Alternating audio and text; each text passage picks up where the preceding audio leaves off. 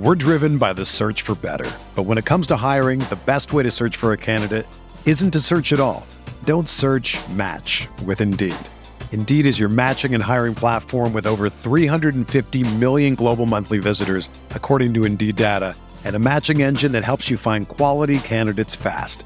Ditch the busy work. Use Indeed for scheduling, screening, and messaging so you can connect with candidates faster. Leveraging over 140 million qualifications and preferences every day, Indeed's matching engine is constantly learning from your preferences, so the more you use Indeed, the better it gets. Join more than 3.5 million businesses worldwide that use Indeed to hire great talent fast. And listeners of this show will get a $75 sponsored job credit to get your jobs more visibility at Indeed.com slash BlueWire. Just go to Indeed.com slash BlueWire right now and support our show by saying that you heard about Indeed on this podcast. That's Indeed.com slash BlueWire. Terms and conditions apply. Need to hire? You need Indeed. What's going on, everybody? Rob Dauster here, and I'm going to tell you about a new show that we have on the Field of 68 Media Network. It is called Fielding the 68. It is our bracketology show. Every Monday at 5 p.m., every Friday at 5 p.m., we will be unveiling a brand new mock bracket that is the consensus of four of the best bracketologists that you are going to find on the internet. That's Andy Bottoms, that's Brad Wachtel, that's Lucas Harkins, and that is Rocco Miller. They each individually put together their brackets, and we put it together, join forces, and give you the best consensus bracket that you are going to find anywhere. That's every Monday and every Friday on our YouTube channel. And we are also going to be dropping these shows into the Field of 68 After Dark podcast feed. I will put the link in the description below to that. Make sure that you go sign up and make sure you jump on our YouTube channel every Monday and every Friday at 5 p.m. to join in the conversation and stay up to date on what every mock bracket looks like.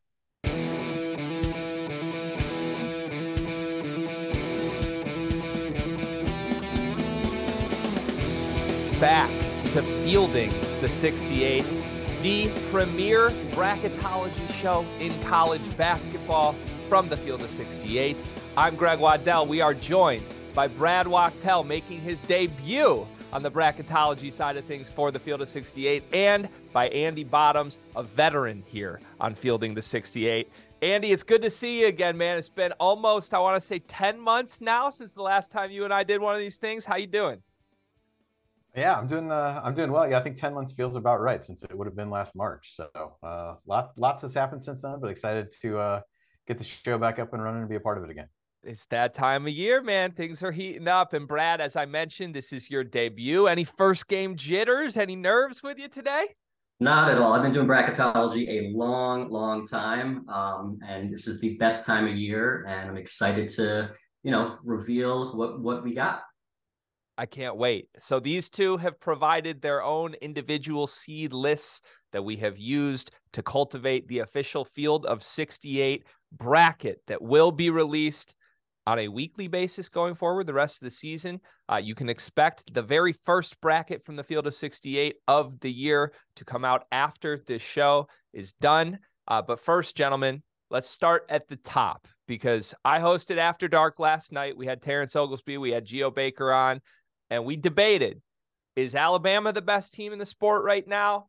Is Purdue still up there? They've only lost once. We don't really know what to make of the top of the sport now that Houston goes down last night. Should Houston still remain at the number one spot?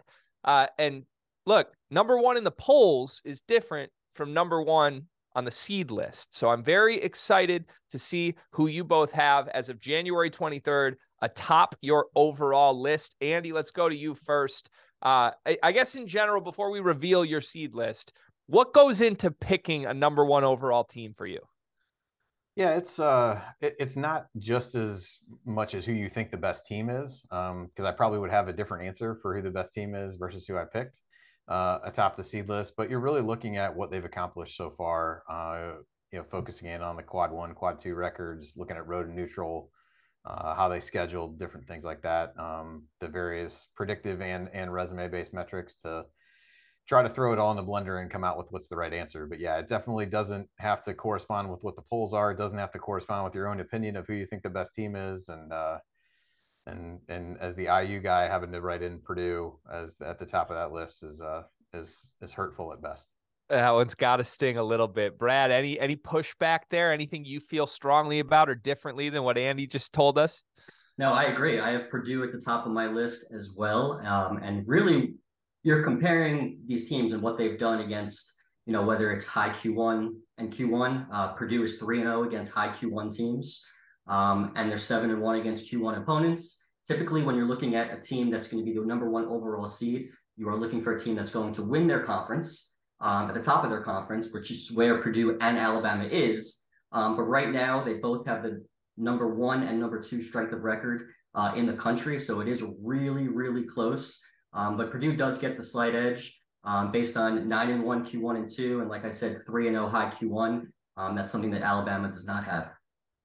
Do you guys think that this is those two and there's some separation between the others at this point? I alluded to Houston, who I think prior to yesterday belonged in that group, but just going down the list here, uh, a, a, lot of other teams have taken hits recently that would be in that conversation. Tennessee had the loss to Kentucky. UCLA just had the loss at Arizona. UConn, it seems like they've lost everywhere in the last month until their most recent game. Is there separation? Is it Alabama and Purdue, and then a gap to the other teams that might be competing for a one seed right now? Brad, what do you think? Yeah, I think there is a slight separation, but again, that could change after the next week. Um, in, in my next tier, you could say there's Tennessee, Arizona, Kansas, and Houston. Um, Houston was a one seed um, for a while, but they just suffered a Q3 loss yesterday to Temple. Um, they're the only one seed that has a Q3 loss. So for me, that was a reason why they needed to be removed from the one one seed line. Um, and then you're looking at Tennessee, Kansas, and Arizona, and they're all very close. Um, but but for right now, I think those are the three teams that are fighting for the last number one seed. Yeah, I'd, I'd, agree. I think the gap has widened, and as Brad said, that can change a lot in a week. I don't think I would have answered that question nearly the same way as as what I probably would have a week ago when I was putting together the bracket. So, uh, as he said, I think you've got those two that have have risen to the top. Purdue is also ten and zero oh in road and neutral games, which is a huge um, you know, huge feather in their cap from that standpoint. But then those next four teams that Brad mentioned were really the other four uh, to consider in that mix. And uh, you know, I think as we talk more about this, I'm not sure we ended up in the same place with who we picked, but I think there's arguments to be made for and against each of those four, which probably speaks to how closely packed together they really are. All right, before we uh, go one by one and get both of your official top four seeds, I've got one other broader question here. The Big 12 has a bunch of good teams. I think a lot of people have sort of framed them as the best conference in college basketball this season. Uh, they have an argument that they could get seven, eight, even more than eight teams into the NCAA tournament potentially, depending on how things shake out. With that said, at the top of that conference, it's a bit of a mess right now with Kansas losing twice in the last week. I think if we had done the show a week ago, I would have expected both of you to have Kansas up in that top group as well, talking one seed territory. Who's the closest from the Big 12 group for you guys to inserting themselves into that conversation? Is it a team like Kansas State who only has two losses on the season that some of the advanced metrics don't love as much? Or is it still Kansas even after a couple losses? What do you got, Andy? Uh, I've got Kansas State in the mix. I had them, uh, I believe, as my last two seed. So they're again, as you think about where there's separation from you know groups of teams to another, uh, they're not quite in that discussion yet with you know an Arizona or Tennessee, Houston to to be on that one line. But they're the one that I have um, slightly ahead of Texas by virtue of winning at Texas. Head to head doesn't mean everything, but when you got teams that are pretty close together, uh, it's a fairly effective way to uh, to break some of the ties. And I think what you look at with the Big 12 is you've got a ton of teams that are really in line or in contention for a protected seed. And then you compare that to a team like the Big 10 or a league like the Big 10, who's projected to get a lot of teams in, but there's hardly any that are protected seeds outside of Purdue. And it's just like between the six and 11 mark, it's just littered with. Uh, with Big Ten teams who are also beating up on each other, but I think you've started to see at least a little separation for now at the Big 12 to, you know, where you've got maybe five or so teams really vying for a protected seat. it hurts my soul to see you mention the Big 12 in such an accurate way at this point in the season. I'm already I'm looking forward to just seeing my heart get ripped out of my body as soon as we get to that first weekend in March. Uh, uh Brad, same question to you on the Big 12. Do you agree Kansas State is sort of ahead of the pack there as of today? I do agree with Kansas State. Um, obviously behind Kansas. Um, I think the reason why Kansas State is separated from a little from Texas um, and Baylor um, and Iowa State. Uh, they won at Texas, um, and I think, and they also beat Kansas. So those are two significant reasons why I, I believe they are ahead of them. They have a better strength of record, so their predict their result based metrics are a little bit better. Um, but again, all of those teams are are fairly close. Yeah, I have a feeling we're going to see some movement in the next month in that conference as the blood bla- bloodbath that is the Big 12 uh, continues to play itself out. All right, uh, Andy, let's go back to you. Give us your official one seeds as of today. Who are the four teams you've got at the top line? Yeah, so I've got Purdue and Alabama, as we talked about uh, earlier. And I had Kansas as third, despite those couple losses. Uh, they're still seven and three in quad one, four and zero oh in quad two. Uh, rank really well in the results based uh, metrics, and um, you know, in terms of you know losses, they don't necessarily have a bad loss. It's all been to tournament teams.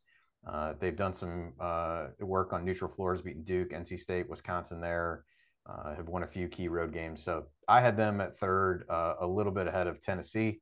Um, this was uh, the the last spot was an interesting one. It really came down to Tennessee and Arizona for me. Um, Tennessee, the the quality metrics are really really good.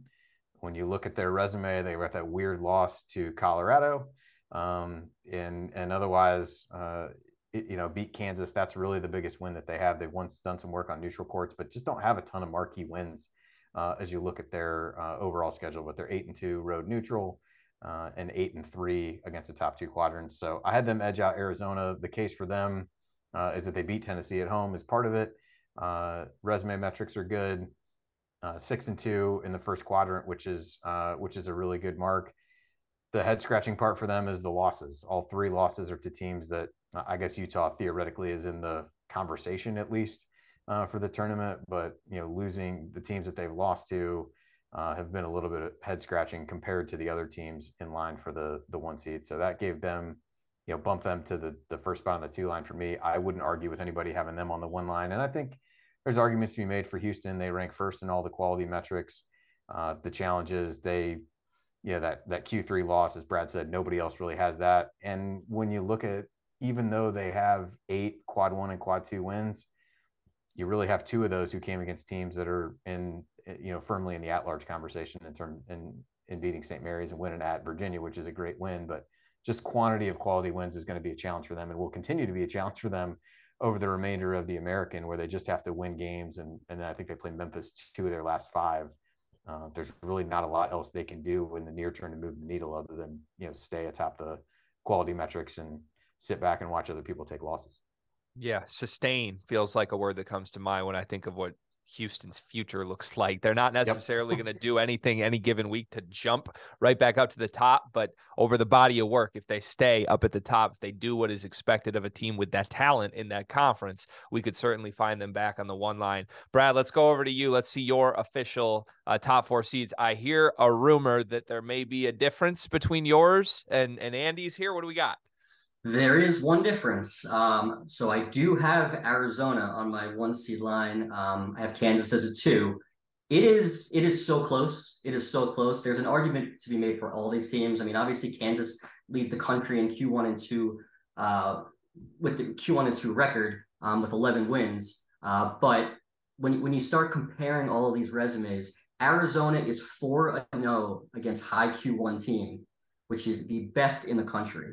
Um, they also beat Tennessee and they beat UCLA, who in my mind is a one seed and a two seed. Tennessee, their predictive metrics are twos and threes across the board. Um, they beat Kansas on a neutral court. I, I understand the committee does not, they don't do head to head, but when I think when it's so close like that, I think that's a reason to give Tennessee the slight edge. Um, and that's why they're they're my other uh, number one seed. So I want to throw this back at uh, Andy briefly because uh, I'm and just thinking in the Pac-12 here. Obviously, we had the big Arizona UCLA game over the weekend. Would either one of you had had UCLA on the one line prior to that loss? Like, if UCLA had won that game, are they a clear one line? Do they jump back into your top four, Andy? Whereas now you've got the Pac-12 out in favor of Kansas. Uh, I, yeah, I, I, probably would have made an argument to to potentially have them over Tennessee. I think those are the two that I probably would have looked at. If you assume that UCLA beats Arizona, that's a high quality win, especially that because it was in Arizona. Uh, I think that would really vault them into that conversation. So they would have been right there. Uh, they'd probably be, if not the last one seed, they'd be right where Arizona is for me now, which is the first two seed. So, um, you know, the challenge is, is similar to those teams, quite honestly, is what you talk about with the uh, with, with, the American in, in, Houston, there really just aren't a lot of quality wins to be had. Uh, UCLA has just traveled to both Arizona schools, and really until they get a return trip from them, there's maybe a couple opportunities to move the needle, but just not a lot. Uh, you got a lot of middling teams there, so I think it becomes you know they're in much of Houston's mode of just maintain, uh, rack up wins, and and kind of sit back and hope for a little bit of chaos around you. And then Brad, you did not have Kansas in your top four. Did you have Kansas as the top two seed at this point? Yes, they're my top two seed. And with regards to UCLA, had they won, it would have been close. I actually think I probably would have given the edge to Kansas. Um, the issue with UCLA's resume uh, for me is they have yet to pick up a, a high end Q1 win. Obviously, at Arizona would be one. That would be their first one. I think when comparing their resume to Kansas, though, Kansas still has more quality wins. Um, doesn't mean UCLA can't get to the one seed line. I think that's very doable. Um, I know there's plenty of people that are picking them them to win it all uh, at this point in the season. Um, but to this point, I think they're going to need some more quality high end wins to get to that one seed line there's a big game tonight that uh, could affect Kansas as well. Kansas on the road against Baylor, a place they have lost their last two games against Scott Drew's Bears. Uh, so something to watch for the team that is either the top two seed or uh, the third one seed, depending on which of our experts here you listen to today. All right, let's move off of the one line. Uh, let's move to the the more chaotic part of bracketology, gentlemen. Let's talk the bubble. And again, I'm a Big Ten guy, as we alluded to earlier. There's plenty of teams that I could ask you about in my world. And I think that applies to a lot of other college basketball fans. In this wide open year where nobody can seem to take a stranglehold on the sport, I think we're going to see that both at the top on the one line. I think we're also going to see that potentially on the bubble as we get to the stretch run closer to March, end of February time. There's going to be a lot of teams that feel like they're playing for their lives every single week, week in and week out. Uh, it, let's go back to to Andy here, uh, and we'll reveal your last four in as of today. Who you got? Well, as you might suspect, uh, heavy Big Ten flavor in this part of the bracket. Uh, two of my four uh, fallen uh, are from the league. And, and I had, I think, 11 teams from the league in when I did my projections last week. 10 would have been there today. I don't really know that that's sustainable, particularly given uh, how how similar a lot of these teams are from a record perspective. Um, but it, it is possible if they all kind of stay as close uh, and as much in parity as they are today. But I had Northwestern uh, as the I guess the the safest of the teams that were there. Uh, they have a, a, rough week. They they come off having a, a COVID and injury related pause. They play Wisconsin. I think they've got four games in the next nine days: Wisconsin at Nebraska, Minnesota, and at Iowa. Two of those games against you know two of the lower teams in the league, but you also uh, coming off that situation, trying to bounce back and and uh, and and rack up some more wins. So uh, but the good for them, they've got wins at home against Illinois and on the road against IU and Michigan State. So really a couple of of solid road wins. Uh, no bad losses, although the you know the margin of the Pitt game is is questionable. Uh, but a, not a great non-conference strength of schedule. Uh, they got to get to a point where that doesn't really come into play. It's 290th uh, right now. Uh, Kentucky is right there as well. They have certainly played better of late since that Tennessee game. Uh, but if you really look, they've got one win against a team in the field, and that's that game at Tennessee. Also beat Texas A&M over the weekend, who for me uh, is still a little bit outside of the field, though I'm sure Buzz Williams is putting together some kind of dossier that he'll be able to present to us at the end of the season as to why that shouldn't be the case. Uh, but you know they they've worked their way back into the into the mix there. Ohio State is there. This one I was waffling on a bit. Um, really good quality metrics, not so good resume metrics. Um, and you know they they bounced back at least by beating Iowa over the weekend. Certainly would not have been in had they not been able to win that game. Uh, they've got a few good wins there, mostly uh, home and, and, neutral court wins. Do have a win at Northwestern, so for bubble purposes, that that helps a bit. Uh, but losing to both Nebraska and Minnesota is not necessarily a recipe for uh, getting where you want to get at the end of the season. And then I had USC as the last team in. Talked about the Pac-12 a little bit earlier. They picked up that nice win at Arizona State on Saturday, so that was enough to propel them into the field. Worst loss came to Florida Gulf Coast which falls in in Q3, but they're five and five, road and neutral. Uh, but again, you kind of look at wins against the field. They've only got a couple uh, at this point: Auburn and then beating Arizona State uh, in that mix. So uh, you know, no, none of these teams I would say has a firm grasp on a spot at this point by any stretch.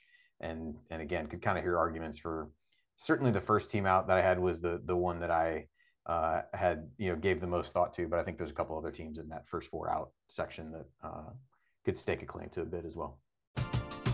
We're driven by the search for better. But when it comes to hiring, the best way to search for a candidate isn't to search at all. Don't search match with Indeed.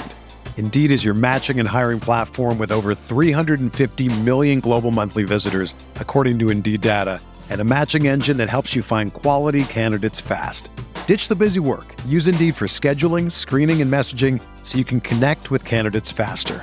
Leveraging over 140 million qualifications and preferences every day, Indeed's matching engine is constantly learning from your preferences, so the more you use Indeed, the better it gets. Join more than 3.5 million businesses worldwide that use Indeed to hire great talent fast. And listeners of this show will get a $75 sponsored job credit to get your jobs more visibility at Indeed.com slash BlueWire. Just go to Indeed.com slash BlueWire right now and support our show by saying that you heard about Indeed on this podcast. That's Indeed.com slash BlueWire. Terms and conditions apply. Need to hire? You need Indeed. Yeah, we'll we'll get to both of these guys first four out in just a minute. I uh I just want to make note seeing Ohio State in there uh just it's crazy to me because you you mentioned how the quality metrics are so different than some other ways to evaluate this team right now. 19th on KenPom is ohio state today even as an 11 and 8 team. Uh, going back last five years there's been no team that ranked or ranked that highly on KenPom uh, that has not made the NCAA tournament. In fact, you have to go all the way back to 2018 when Penn State ended up 19th at the end of the season post an NIT run all the way to the championship there. Uh, so very all right. Now, pleased stuff. to be joined by Indiana um, junior Trey Galloway. You, uh, uh, 17 points in a Andy as well. Um, between the two at the top, Kentucky and Northwestern, did it just feel a little wrong having those two's graphics next to each other? I mean, the the most average college basketball fan would look at that and not even believe what they're seeing with Northwestern one slot ahead of Kentucky right now, right? Uh, store, a lot of storied basketball tradition uh, between those two schools, obviously. Uh, yeah, most of it lies on one side. If you, but if you combine their national championship, no, you. I mean, you know, Northwestern has been an impressive story with Collins on the hot seat a bit, and and has played really well defensively. I, don't know how possible it is for them to hang on. Like I said, this the schedule gets not necessarily playing hard teams, um, but just now being able to have to try to make up those games is going to be really tricky. Um, and so uh, I think you look at a team that's a little bit depleted coming back off of that. I think this could be a key stretch for them. That you know, if you drop one of those quote unquote bad games in that stretch, do you do you play yourself out? How do you how are you able to recover from that? Because like I said, the, the non-conference strength of schedule doesn't leave a ton of room for error for them, uh, and they've they've overcome that by playing well on the road and you know four and two road and neutral. Uh, almost beat Auburn in a rock fight uh, earlier in the season. That would have been another nice win for them to get, um, but have been really competitive and certainly can you know have a little bit more of a claim to a spot in the field than Kentucky at this point.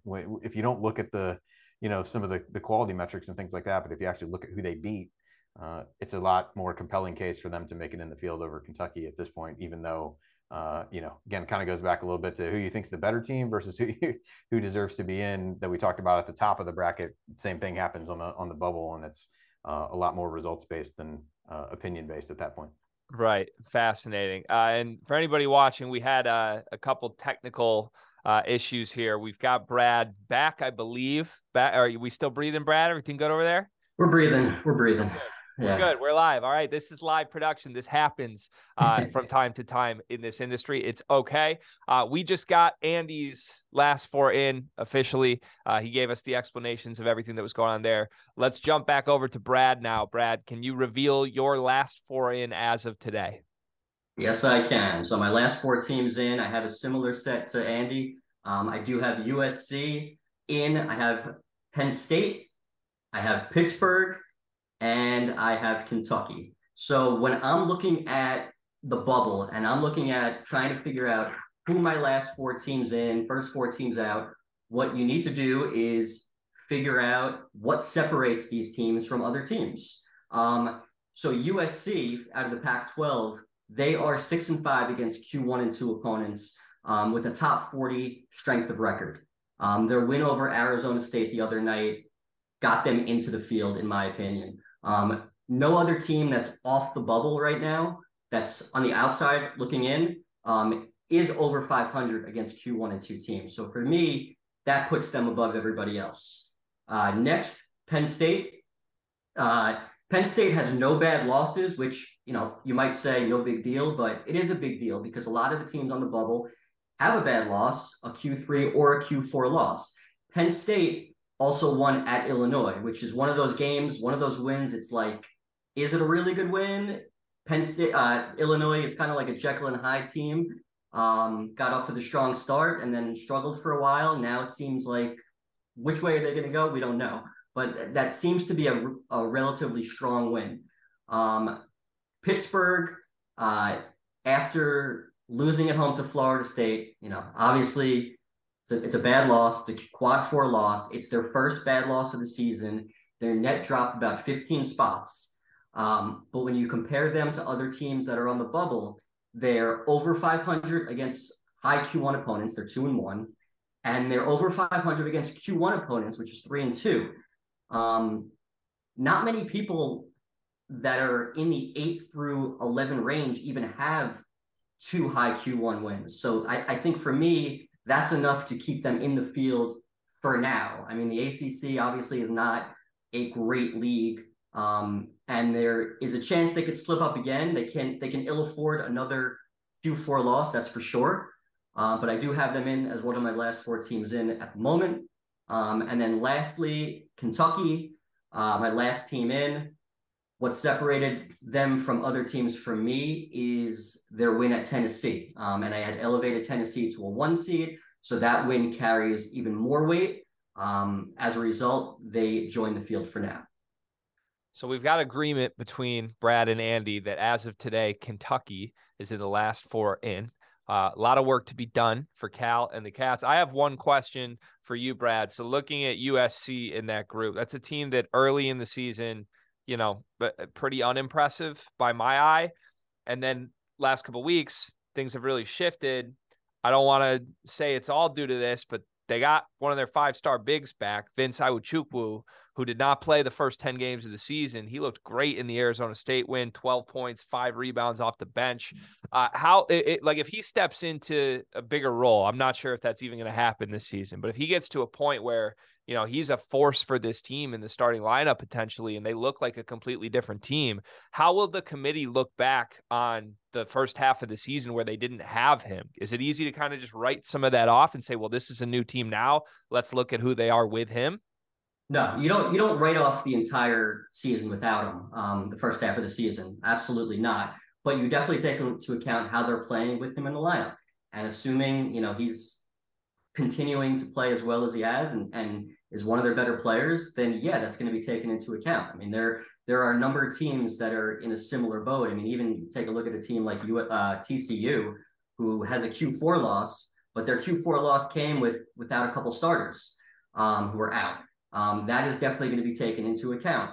Uh, so you know, the committee does take into account injuries. Do they take into account every single injury? I just think that's unrealistic. Um, I don't see, I don't think they do that. Uh, but when when there's a significant injury that that arises and the team's playing differently with that individual in the lineup, then that's going to be taken into account and will affect their seed. All right, let's flip and go to some teams uh, that their fan bases will be pretty upset to see them in this group. We're going to talk the first four out. Again, it's January 23rd. There's a long way to go. These teams could go all the way up the bracket. These teams could go all the way off the bubble in the next few weeks. Uh, Brad, we'll start with you this time, and then we'll go back to Andy, uh, boomerang style here. Brad, who are your first four out? First four teams out are Nevada. Um, they're very close. Uh, they have a strong net, strong strength of record, but they're under 500 Q1 and 2. Um, even though they don't have any bad losses, they're lacking that really like big, big win. And and I know listed right there is tonight they play New Mexico uh, at home, and in a game they're actually favored to win. Um, that's the type of win that could boost them into the field. So you know the Mountain West does have you know more opportunities this year than they have in the past. Uh, so winning that game, they need to they need to beat the top end teams in that league to to get in that bid. But their their metrics are good. Um, Ohio State, I don't have in, um, even though they do have a, a really really good net.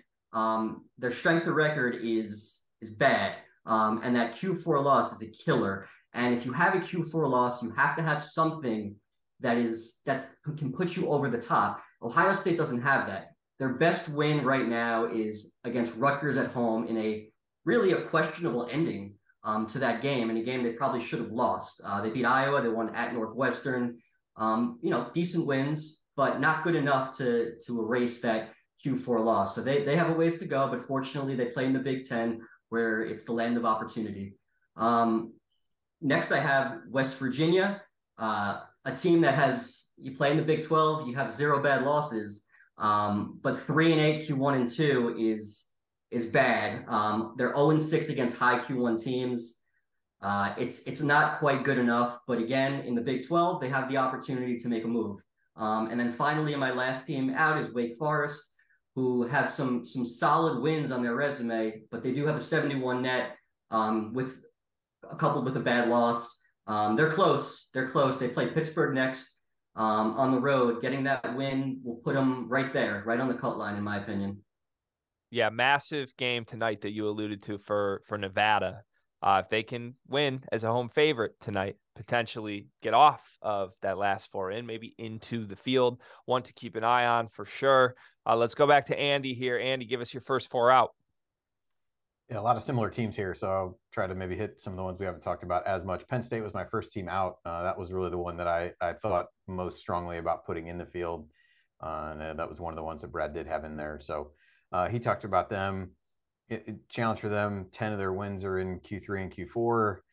Not a great non-conference strength of schedule. Not quite as bad as what uh, Northwestern's is. Three and four in road and neutral. They do have that that nice win at Illinois though. So uh, it'll be interesting. They've got you know an, an, interesting schedule coming up. Three of the next four on the road, including games at Rutgers, at Purdue, and at Nebraska, with a Michigan game at home squeezed in the middle there.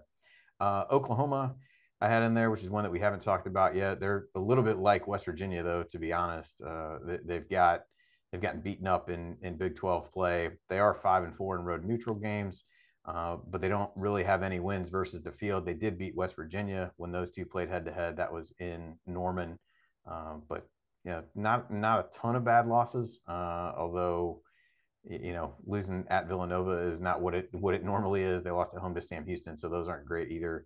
Um, few you know decent wins on the on the bubble, uh, but overall really struggling. And their their upcoming schedule is pretty rough as well, uh, as is everybody's in the Big Twelve. Uh, I talked about West Virginia a little bit. Nothing really to add for them, and then I had Nevada.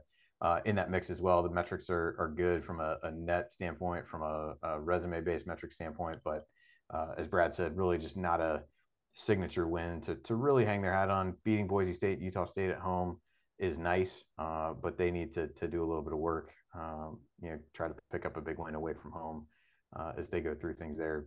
Don't have a, a, truly bad loss. Lost at Loyola and Marymount. That's a, a Q2 loss. So, uh, but that those those are the ones I had. I think it's a pretty I don't know, set group of teams. Even Pitt, that Brad mentioned, is one of his last four in, was I think the first team that was just clear of the last four in for me. So there's kind of this group of maybe 10 or so teams that are uh, as much consensus as you can have right now. It feels like those are the ones that are right there around the cut line, give or take five spots. Yeah, a lot of similarities here. We like that. I mean, we like controversy too. We like divisiveness every now and then. But from our bracketology experts here on Fielding the 68, we want a consensus. We want agreement, especially early in the season. That means we're on the right track, boys. So, congratulations and kudos. I appreciate your efforts in putting this together. I have a little list here. Uh, we we concocted this collectively before the show of some teams that uh, may be polarizing in where they could land at this point in the season based on resume. So let's go one by one through these and just sort of speak to where you both have them. We don't have to spend too much time on it, but give us a couple sentences on how you see these teams right now. We'll start with New Mexico, who I alluded to earlier. They're on the road against Nevada tonight. New Mexico 18 and 2 they lost back to back games uh, at the beginning of January. Other than that, they've been nearly flawless. A win at San Diego State just a couple weeks ago. Richard Pitino has these boys playing good basketball right now. Andy, where do you see the Lobos as of today? Yeah, they're, they're an interesting one for sure. I have them as an eight. Uh, I think they're a team that probably has a pretty wide range. The resume metrics are really good. The predictive metrics, not so much. Uh, they average about 54 in those. BPI is really high uh, at 72 there. Non-conference strength of schedule is almost 250. Um, but they are 5 and 0 in Q1 and Q2. Uh, both their losses, as you mentioned, came back to back, both fall in Q3. Winning at St. Mary's and at San Diego State definitely helps their case. Um, so things to like. I think they're a team that's really hard to evaluate when you look at the record. They've got a couple of those really good wins, but a little bit tough to to figure. I think you could put them as high as a six, and maybe that's okay. Uh, I think you could even see him a little bit lower than an eight, uh, and, and probably be able to make a reasonable argument for that as well. When you need mealtime inspiration, it's worth shopping Kroger, where you'll find over 30,000 mouthwatering choices that excite your inner foodie. And no matter what tasty choice you make, you'll enjoy our everyday low prices, plus extra ways to save, like digital coupons worth over $600 each week. You can also save up to $1 off per gallon at the pump with fuel points. More savings and more inspiring flavors make shopping Kroger worth it every time. Kroger, fresh for everyone. Fuel restrictions apply. All right, Brad, next on the list, we've got Creighton team top five in the country preseason. Started out 6 and 0, had the very close loss to Arizona, who, as we said, has played very well against some of the best teams in the country, then hit a bit of a tailspin. They lost Kalkbrenner for a period of time. They seem to have righted the ship a little bit in Big East play right now, but that record's sitting there at 11 and 8, and I'm not sure even the, the quality metrics love them right now. Where do you stand with Creighton today? Now I have Creighton as an 11 seed right now, 11 and 8 overall, 0 and 5 against high Q1 teams, 1 and 5 Q1. You know, a lot of people picked them. Not a lot of people, maybe some people picked them preseason Final Four. Um, and, and as you mentioned, they did have an injury. Um, they lost a couple games while while Kalkbrenner was out, um, which that's another injury that will be taken into account. Um, their result based metrics are poor, but their predictive metrics are very, very strong they just got to get some wins now. They got to beat some top end teams in the, in their conference. They got to beat UConn, beat beat Marquette, beat Xavier, get some of those wins um, to really get their seed um, elevated, um, which they still have the possibility of doing that for sure. And if they don't, they're going to be one heck of a 10 or an 11 seed. All right, let's go to Illinois next. Uh, I'm going to throw this back to Andy. I don't know that there's been a team that's been more up and down in the country than the Illini this season. Where do you stand on Illinois today?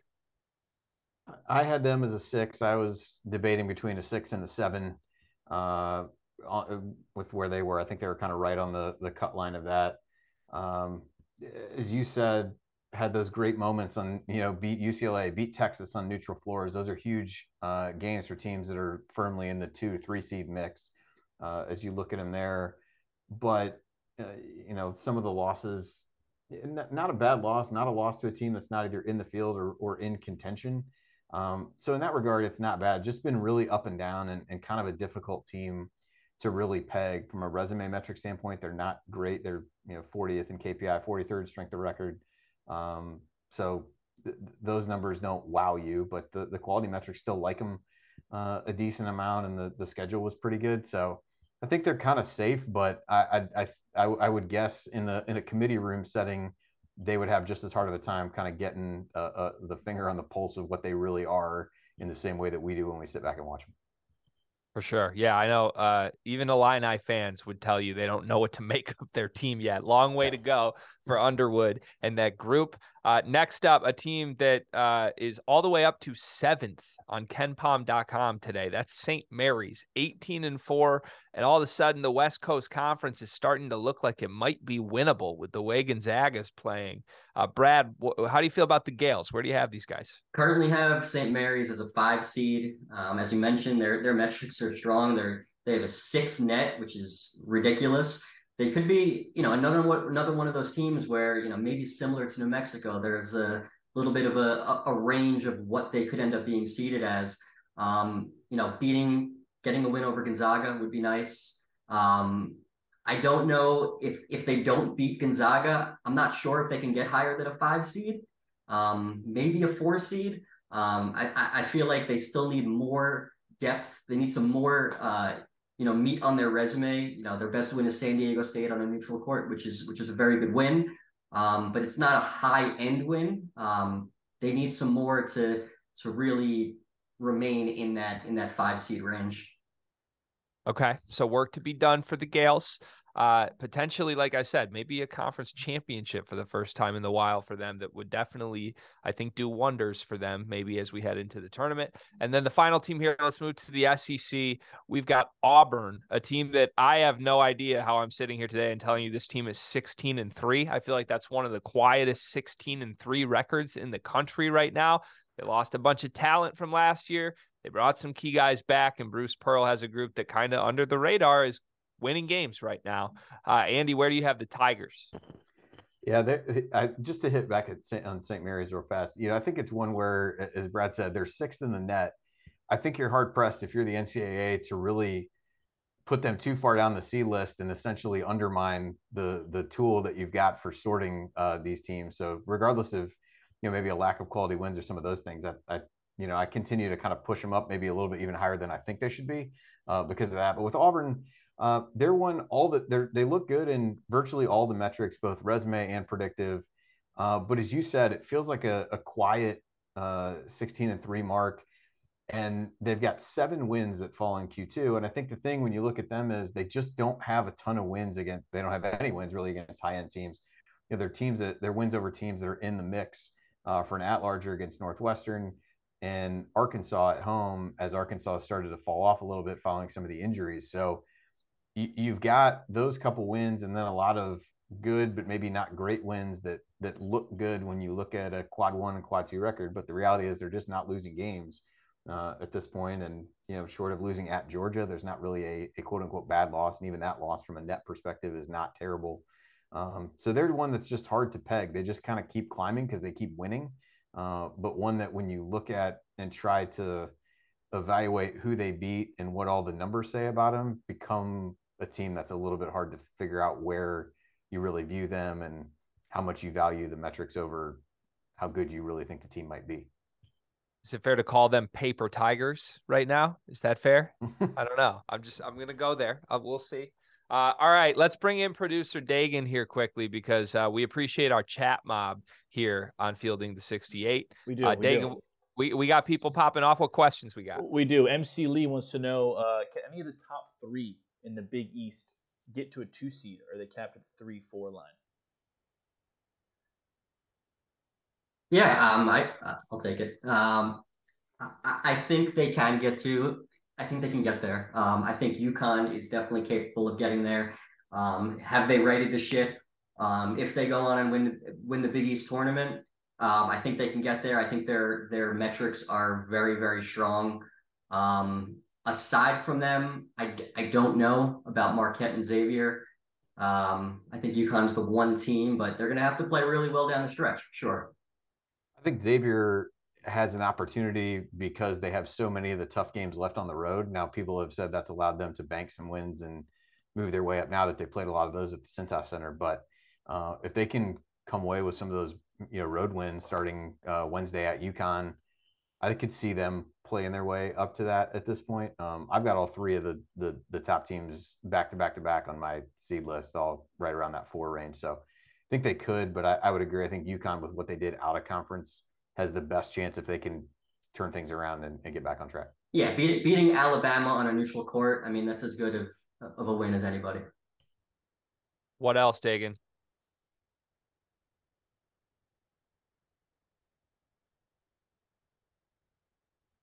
I I had them. They were trying to look and see what I had them. I think I had them as a seven or an eight this week. Um, you know, pretty solid metrics all around. They're uh, I think six and five, so winning record against the top two quadrants. No losses outside of that uh, is certainly a positive.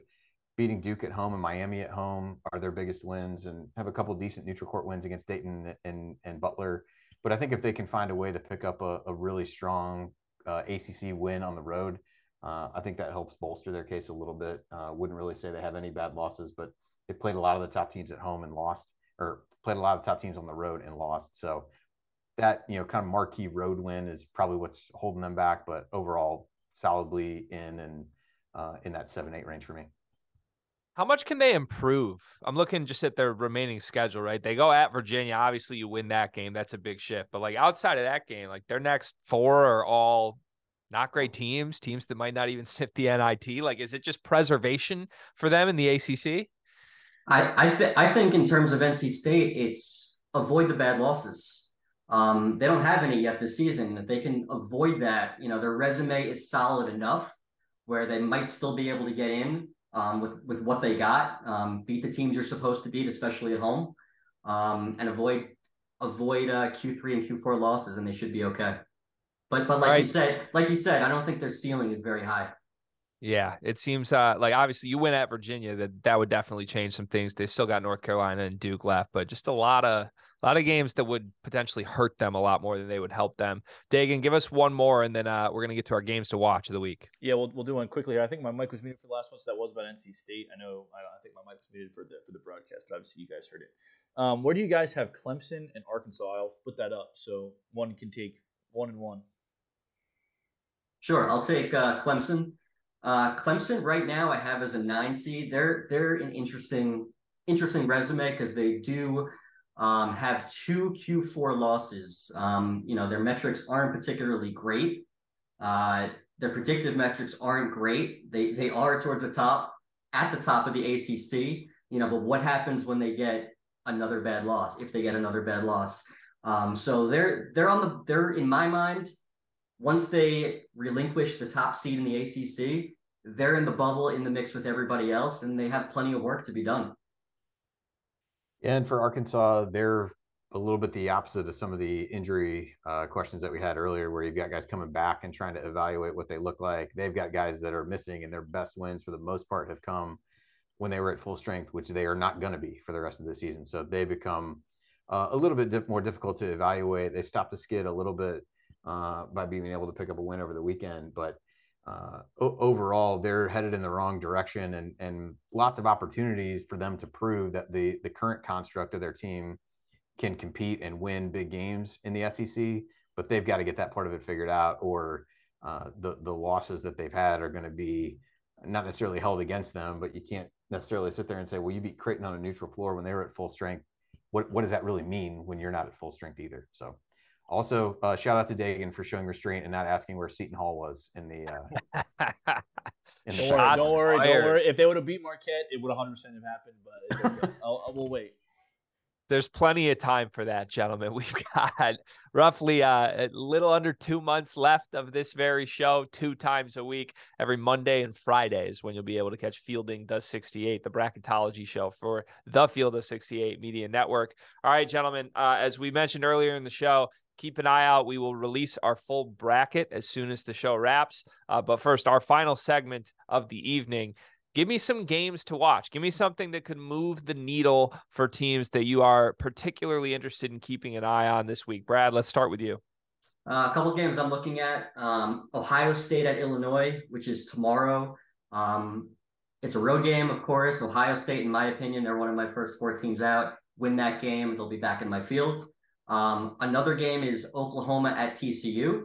Uh, Oklahoma, you want to get in the field, go win a road game at TCU. Easier said than done. Um, but that's the opportunity that the Big Big 12 provides.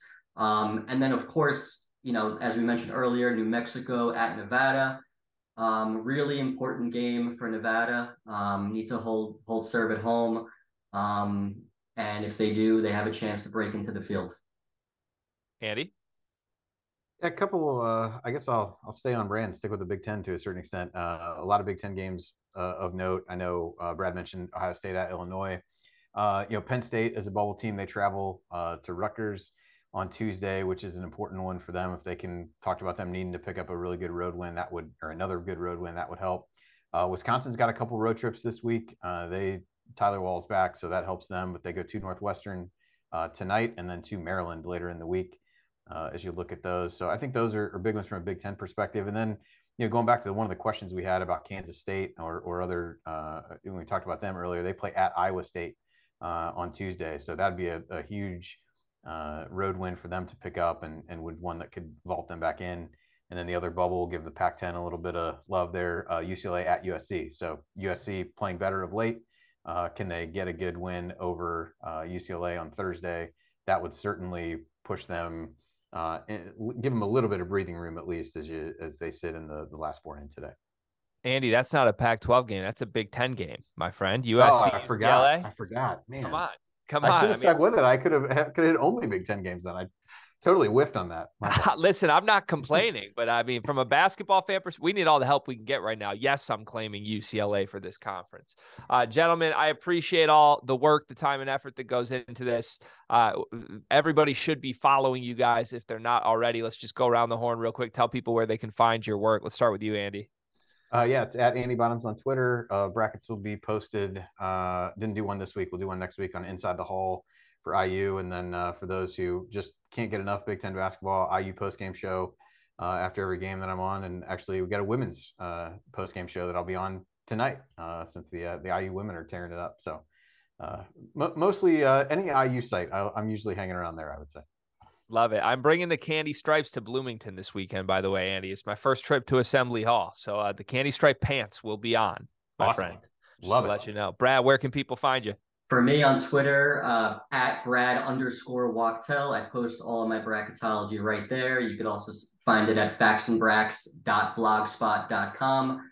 Um, but everything is right on my Twitter account. And um, yeah, hope you check it out. All right, gentlemen, this was fun. Uh, again, Fielding the 68 will be back on Friday, twice a week for the rest of the season. And keep an eye out for our full official bracket that will be released after the show. For Brad, for Andy, my name is Greg Waddell, and we will see you next time on Fielding the 68.